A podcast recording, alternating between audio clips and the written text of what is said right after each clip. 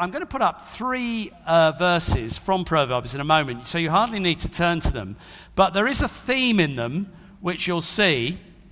It's quite challenging in a way. Um, let's start off by looking at Proverbs 20, verse 20. And it says this that's the first one. If someone curses their father or mother, their lamp will be snuffed out in pitch darkness. Sort of quite sort of severe. Then there's the next one. This is Proverbs 28, verse 24. Whoever robs their father or mother and says it is not wrong is partner to one who destroys. Let's just leave that for a moment before we move on to the next one. Because th- we'll just explain some of these. This probably referring to those who think it's not a sin or wrong to try and get their inheritance out of their parents before they die like the prodigal son in Luke 15. It was something that might sometimes happen where people thought, look, mum and dad are hanging around too long. I want my share now and get on with it.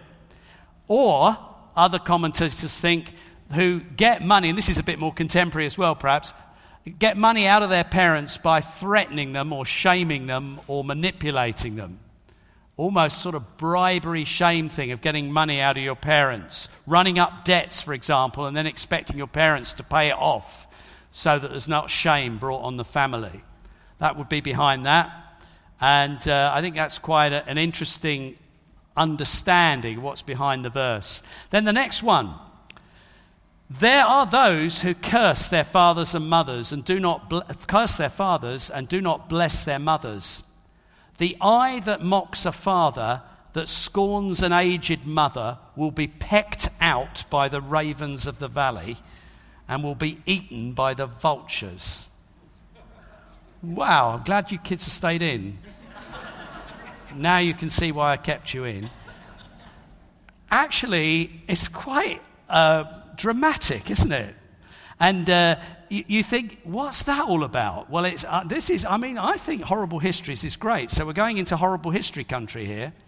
This is about a cursed execution. If you are uh, an executed and disgraced, seriously, you may remember that Jesus, uh, by being nailed to a cross, was in the category of one cursed, you know, hung on a tree. Uh, the, the body of someone who was executed in that way be left for the vultures to eat. And in case you think, well, that wouldn't have happened here, have, I don't know if any of you have ever been round the uh, gatehouse at the top of uh, the high street, right up at the top near the law courts. There's a, a, a gate.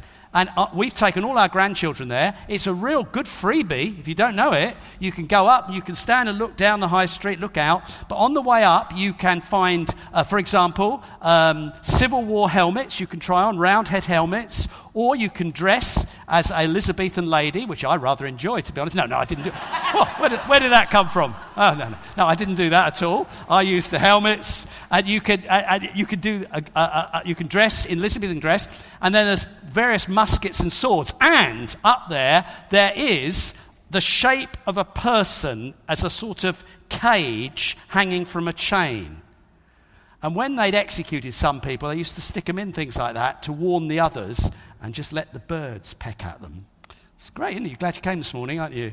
And I, I actually think that we got a bit squeamish today. We need to understand that these things really did go on. When I was reading and preparing, I read uh, Matthew Poole's commentary for the 1600s. He wrote it in the 1600s. Now, actually, Matthew Poole himself was persecuted for his faith. He was in the era similar to John Bunyan, and uh, on one occasion in 1679, he narrowly escaped assassination when he was preaching.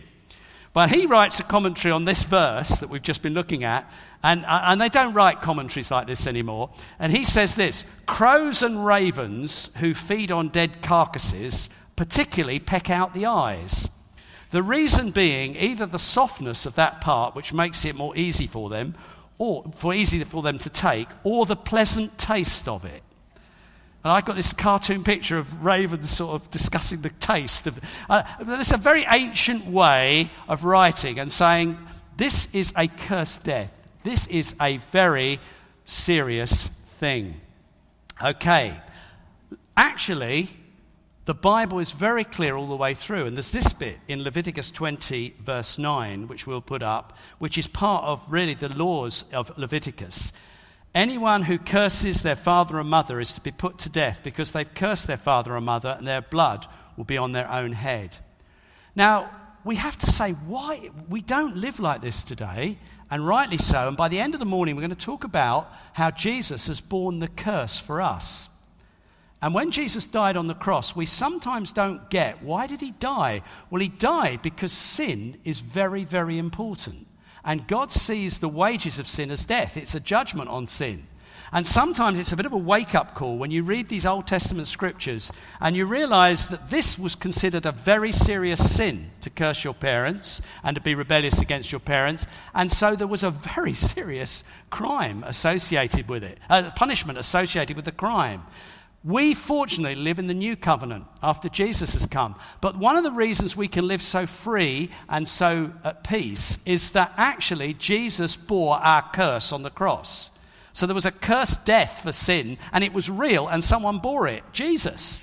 And by putting faith in Jesus, we can be forgiven our sins, not just this sin of rebellious uh, dis- disdain and, uh, and, and uh, contempt for parents, but, but also other sins, all other sins. He bore our death.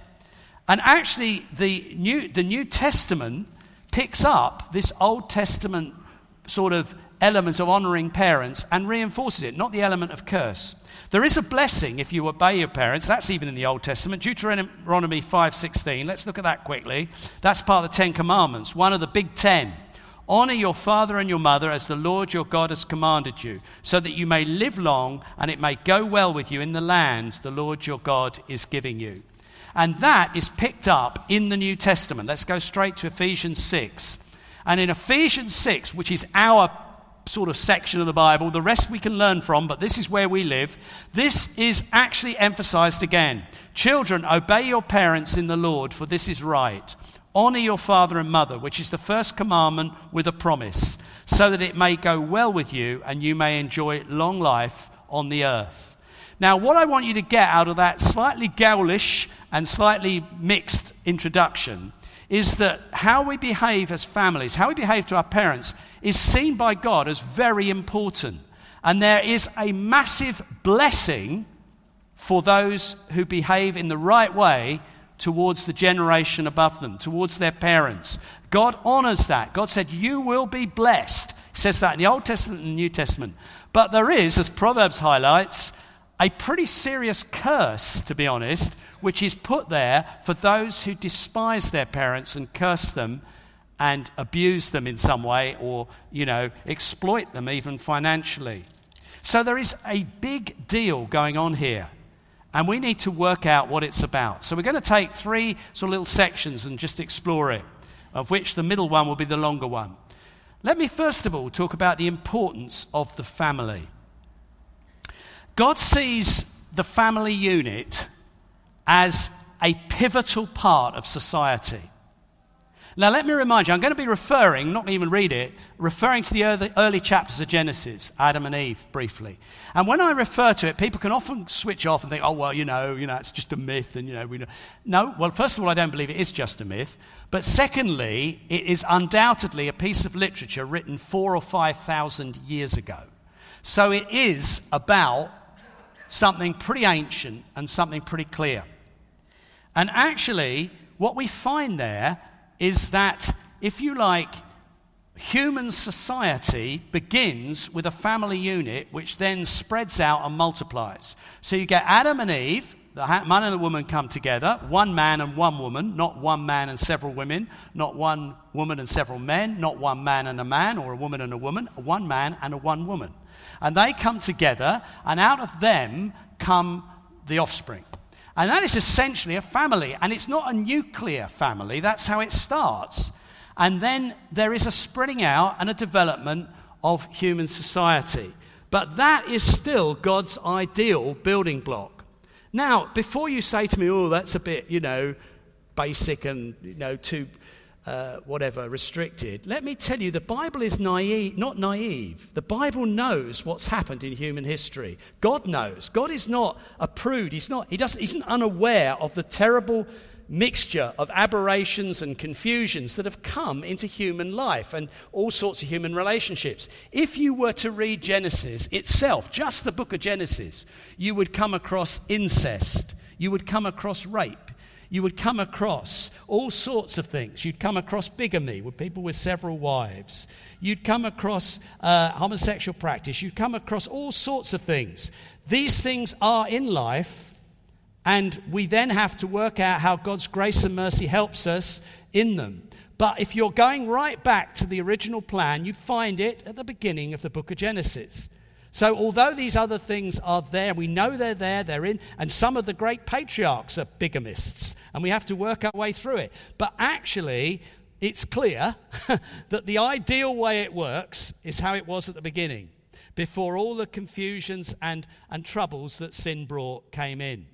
And so, actually, still, society benefits and is healthier and more stable if essentially it's built on the principle of a man and woman producing their children and looking after their own children, and I know there are many, many times that doesn't happen, but I'm just saying how it works best, and look after those kids to adulthood. The children honor the parents, the parents care for, love, and nurture the children. And that is how it works best. Now, I know when I'm speaking to a room of any number of people, there'll be all sorts of people say, Well, that's not what I experienced. And I know that. And actually, that's part of the pain of a sin sick world. But actually, it's good to sometimes stop and say, this is how it's built in the most healthy and stable way. And frankly, statistics that even secular uh, research does will often show that essentially those elements are what make for a happier and stable life for families and for society. And for this family unit to work as God has decreed it or made it, we do need respect for parents and respect for partners. That's why Commandment 5 and Commandment 7 are in the Ten Commandments. Commandment 5 is honor your, one we read, honor your mother and father. Commandment 7 is thou shalt not commit adultery or you shall not commit adultery. So, so there is a sense in which these two commitments, these two relationships are fairly fundamental for all people at all times for healthy family and community life. This is transgenerational and it is transcultural. It stands way above just being something from Victorian England. It's nothing like that. It goes way back. There are two fundamentals. your respect for your parents and respect for your partner, husband, wife, spouse, are foundational to um, stable, healthy family life. Now, unfortunately, the world we live in, 21st century Western society, many of these, uh, many things have undermined these.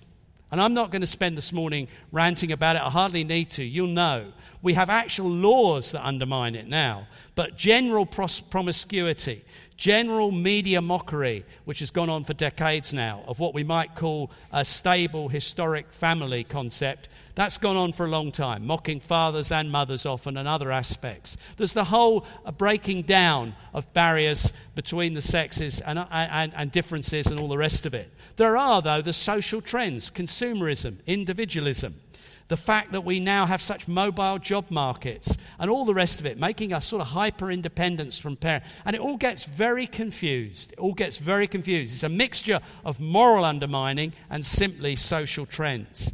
And so we do need to sometimes just stand steady and say, What is God saying? The Word of God stands like a rock in amongst the swirling currents of fashion and trends and change. And we need to see what does God say and how does it work out. And we're going to look at one aspect of that rock this morning, and we are looking at it about parents and honoring our mother and our father. So let's talk, secondly, about understanding true honoring. What does it mean, and I'm applying to all of us, what does it mean to honor our father and our mother? I think, and I think I may have used this before, at least on one occasion here, but I, I, think it's worth repeating. I would, I would use three words to try and understand what the Bible means by true honoring. And the first word would be obey. The second is going to be respect. The third is going to be love. But let's start with obey, if I may. So, obey. Now, this one is an interesting one to talk about, and we've got young people with us as well as older folk. But we've all been young, and we've all been at home living with our parents as children. I think while we are still young, our parents have a right to expect a fairly high degree of obedience from us. Now, let's keep with what it should be.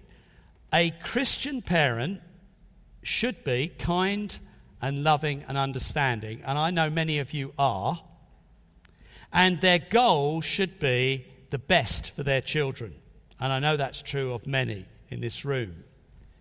And so a child's obedience needs to be rooted in the fact that the mum and dad are for you and want you to grow up healthy and strong and able to relate to other people sensibly and wisely. But mum and dad's obedience doesn't necessarily depend on mum and dad getting everything right. It doesn't depend on them asking nicely, though it is better if they do ask nicely. And it doesn't really depend on them explaining everything why you should do this.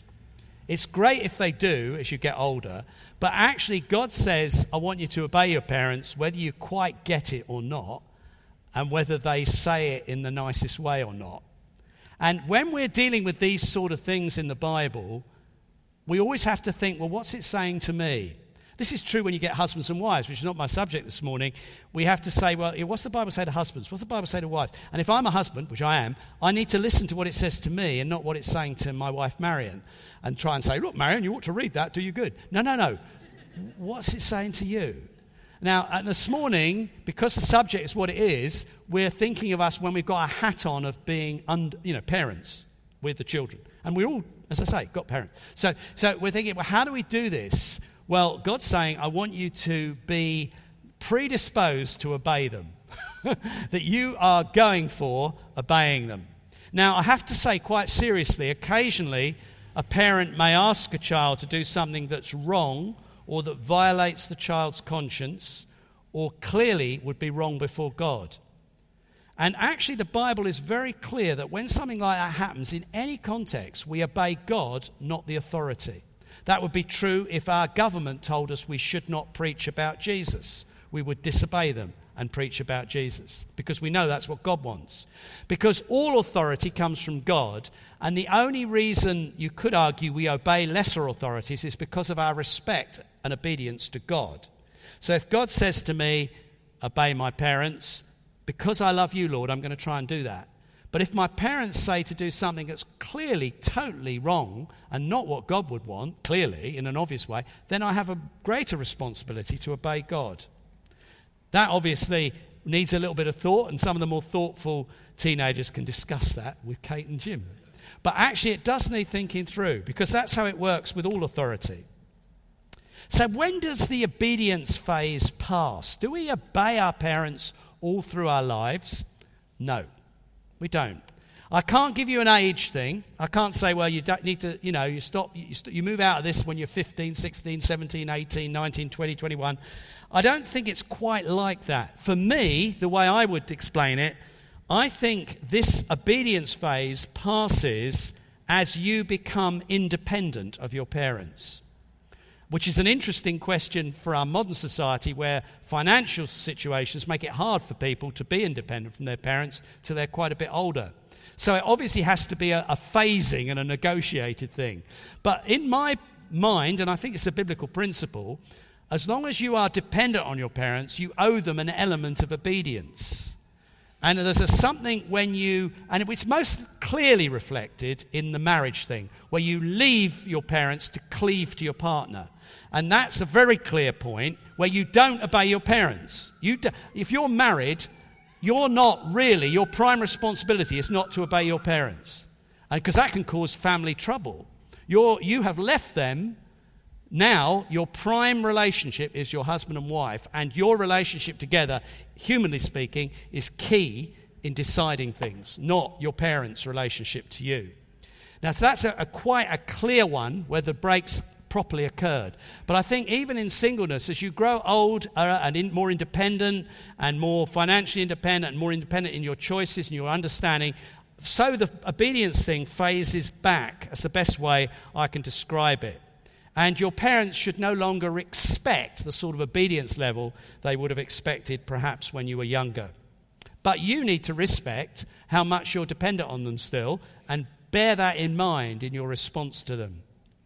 So, the next word I'd like to look at is respect, which is a key word here. Obedience and respect.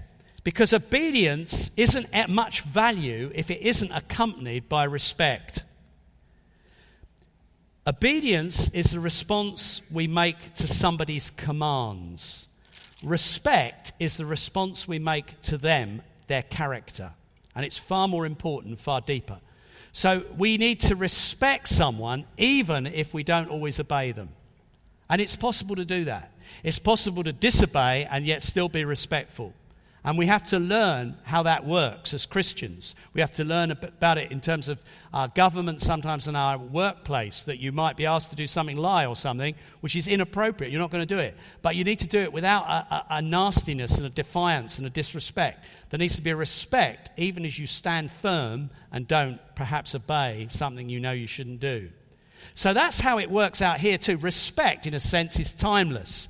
Obedience may change a bit and phase in and out or out eventually. But if we respect someone, we will always try and give due regard to what they think about something. We may disagree with them and we may not obey them and we may not please them, but we'll try and explain to them the, the reason why we've had to do that. In other words, we'll give our parents time and respect as individuals who brought us up and who know us very well that they need a bit of explanation for what's gone on. So that's quite important. And I think this one is very important as we get to teenage years and we get into that phasing period where do we obey our parents all the time? We're now 16, 17, 18, 20, whatever. We're still at uni, dependent on them for money. So, how does this work then? Well, I think respect should stay all the time. And I think that means that you do try and understand what is it they're worried about? What are my parents worried about here? What trouble are they worried about me getting into? Can I respect that and address that, even though I don't think, you know, let's take an easy one because it is relatively easy. I'm going to do something quite dangerous physically, and my mum doesn't want me to do it because it's dangerous. But I know it's fun, and I rather like fancy having a go at bungee jumping or something. And uh, I need to respect the fact that she's not just a neurotic sort of bag of nerves, but she bore me, brought me up. She doesn't want me smashed on the rocks in Australia or something. So I need to just give her a few reassurances. Oh, it all works very well. Not quickly. Oh, don't be so stupid. Of course it's all right. You know. But no, no, no. Respectful. Like, well, I'll just, you know, I just enjoy it, fancy it. I do, you know, might do skydiving one day. So get used to it. You know. But you, but you actually say it nicely. That wasn't nice. But you know, you might actually tell you what your thinking is. You might actually try and address their worries. So anyway, I'll give you a ring in the evening. You'll know I'm all right. You know, whatever way you want to. So there's a sort of loving respect that this person is just not belly aching. All right? Got roughly the idea. So I think respect means we acknowledge that our parents do know us.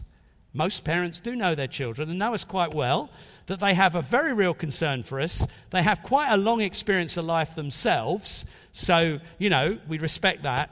And they may have a different perspective, i.e., their concern for our safety. We're wanting a new experience. And we just need to somehow bring that into the equation. This is all part of honoring. And finally, love.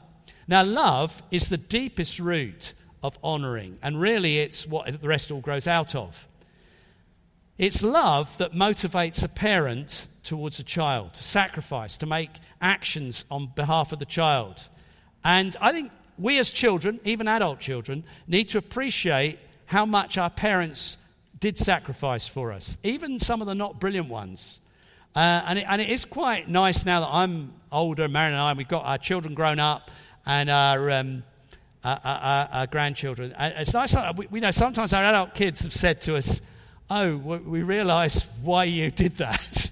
you know, some way we put a boundary in in their teens, or, or when they were breaking the boundaries, I realize how that must have worried you. And we have had that said to us, haven't we? We've had, we had one or two conversations with them. And, and it's quite, nice. I mean, we have, thank God, we have a good relationship with them all. And it's quite nice sometimes to talk about it. And I asked them, I said, well, what was the tough bits? And, they, and uh, you know, you get, oh, you've been a pastor. I wish you'd been a school teacher telling my kids at school what you did, my friends at school was horrible. That's a, oh, right, thanks, yeah. so, you know, so we, we have conversations sometimes about it, but, but actually, um, it's good to know that they actually do respect you, pick it up. And, I mean, I've got loads of stuff I could do on this. I must be careful. But I think with your family, uh, I'm talking now as a parent actually, I think your attitude is the opposite. It's the other side of the same coin. I think you'd move from command, I've said this many times, command um, to, con- to an element of control, to counsel, to concern as your children grow up. And, and the, the sort of first two, like obedience, are pretty limited. You know, you're only commanding for the young, young years, really. There's a control element, which is quite important, where you bring a discipline to the whole home, which will go on a bit further. And, and, uh, but, but as they begin to get into teens and get old enough to leave home, I think you're more in the area of counsel. You're trying to help them to make good calls, and you're trying to shape their thinking. You're trying to help them to make the right calls. But concern, which is sort of there all the time, that remains throughout your life. So I've got adult children who are, are earning more money than me and doing higher powered jobs than me, and I'm still concerned. And actually, thank God, they still ask, ask for my counsel occasionally. But I can't push my counsel on them. I don't provoke it by saying, what are you doing that for? Blur. I know they know pretty well what they're doing, but I am very happy to share my counsel, and I'm always concerned. And we will pray. I don't mean concern, worry just concern. I don't mean worry. I mean, I'm involved, I'm engaged. And I'll pray for them and we'll talk about them and we'll ask them how they're doing and how the job interviews went and whatever else. So, actually, that is the sort of parent side of this same sliding scale. Of, but, but love undergirds both the parent and the child. And love is so important in a Christian home that we love each other. We're talking about high standards. I understand that. But let's aim high. Let's go for what the Bible says. Don't let's be ashamed of our kids or ashamed of our parents. Let's build families where parents and children genuinely love each other and are proud of each other. Let's be proud of each other. Proud of our parents, proud of our kids. Let's try and build in that sort of allies in life together. We are here to build this home, this family, make it a place of, of, of, shelter and of, of fun, and also a place of care and support when life is tough.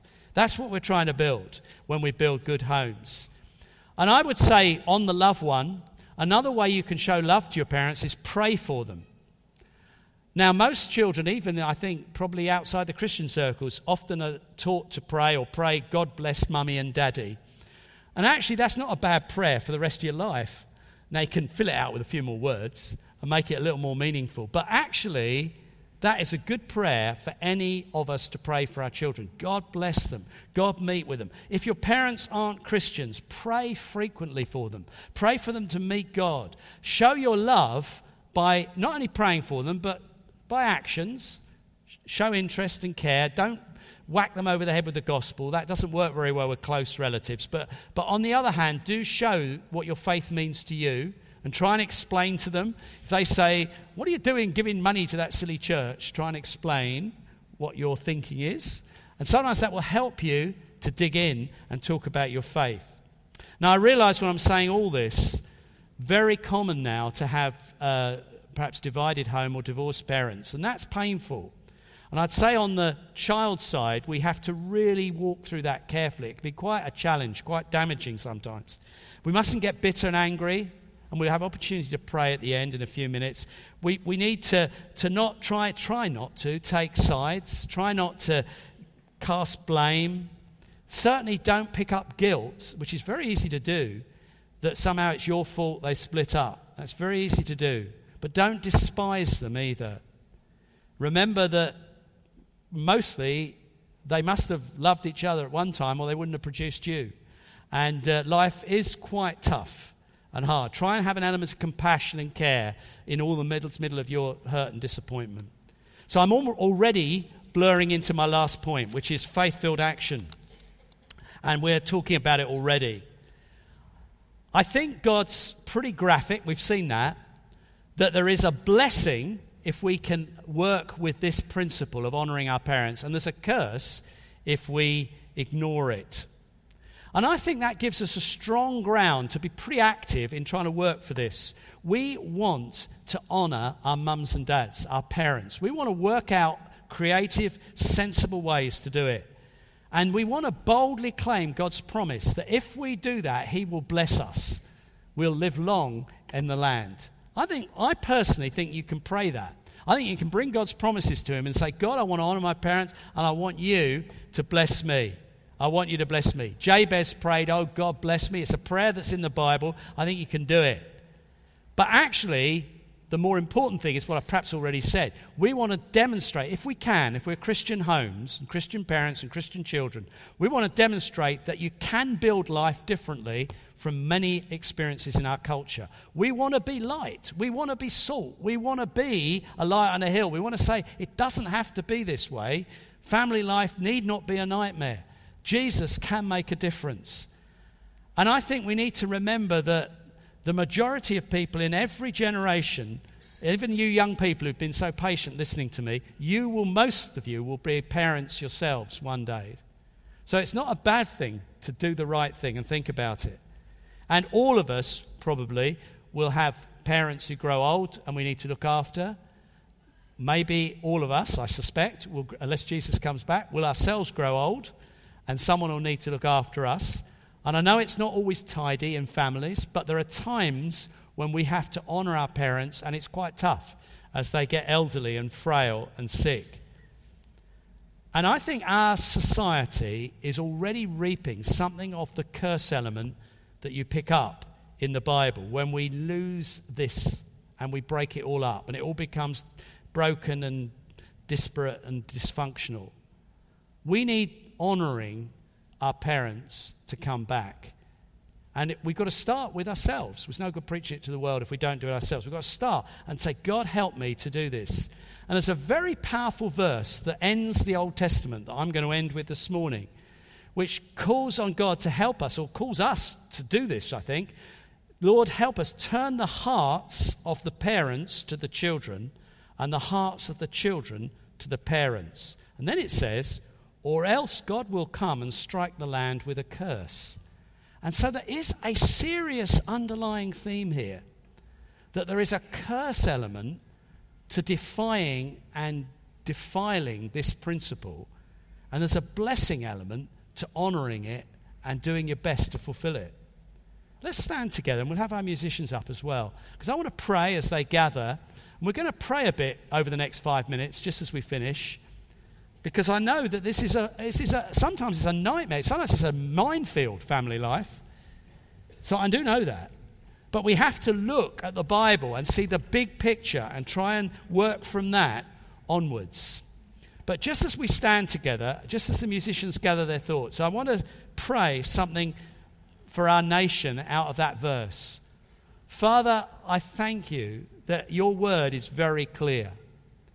And you said, Lord, that if a nation honors you and honors your word, it exalts a nation.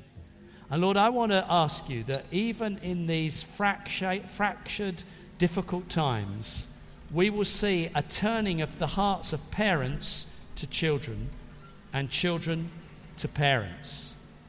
And I pray, Lord, that you will bring blessing where there's been curse in this area.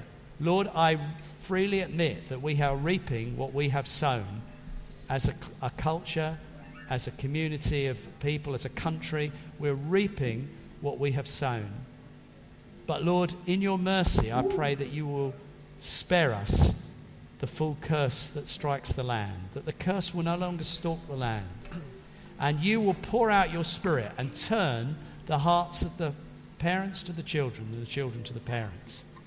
I pray, Lord, that you'll pour a revival in our land that will stir hearts and turn them back to your ways and your principles, not driven by law, but drawn by your love, understanding the wisdom and the love of your ways. I pray you will do it, Lord, for your glory. Amen.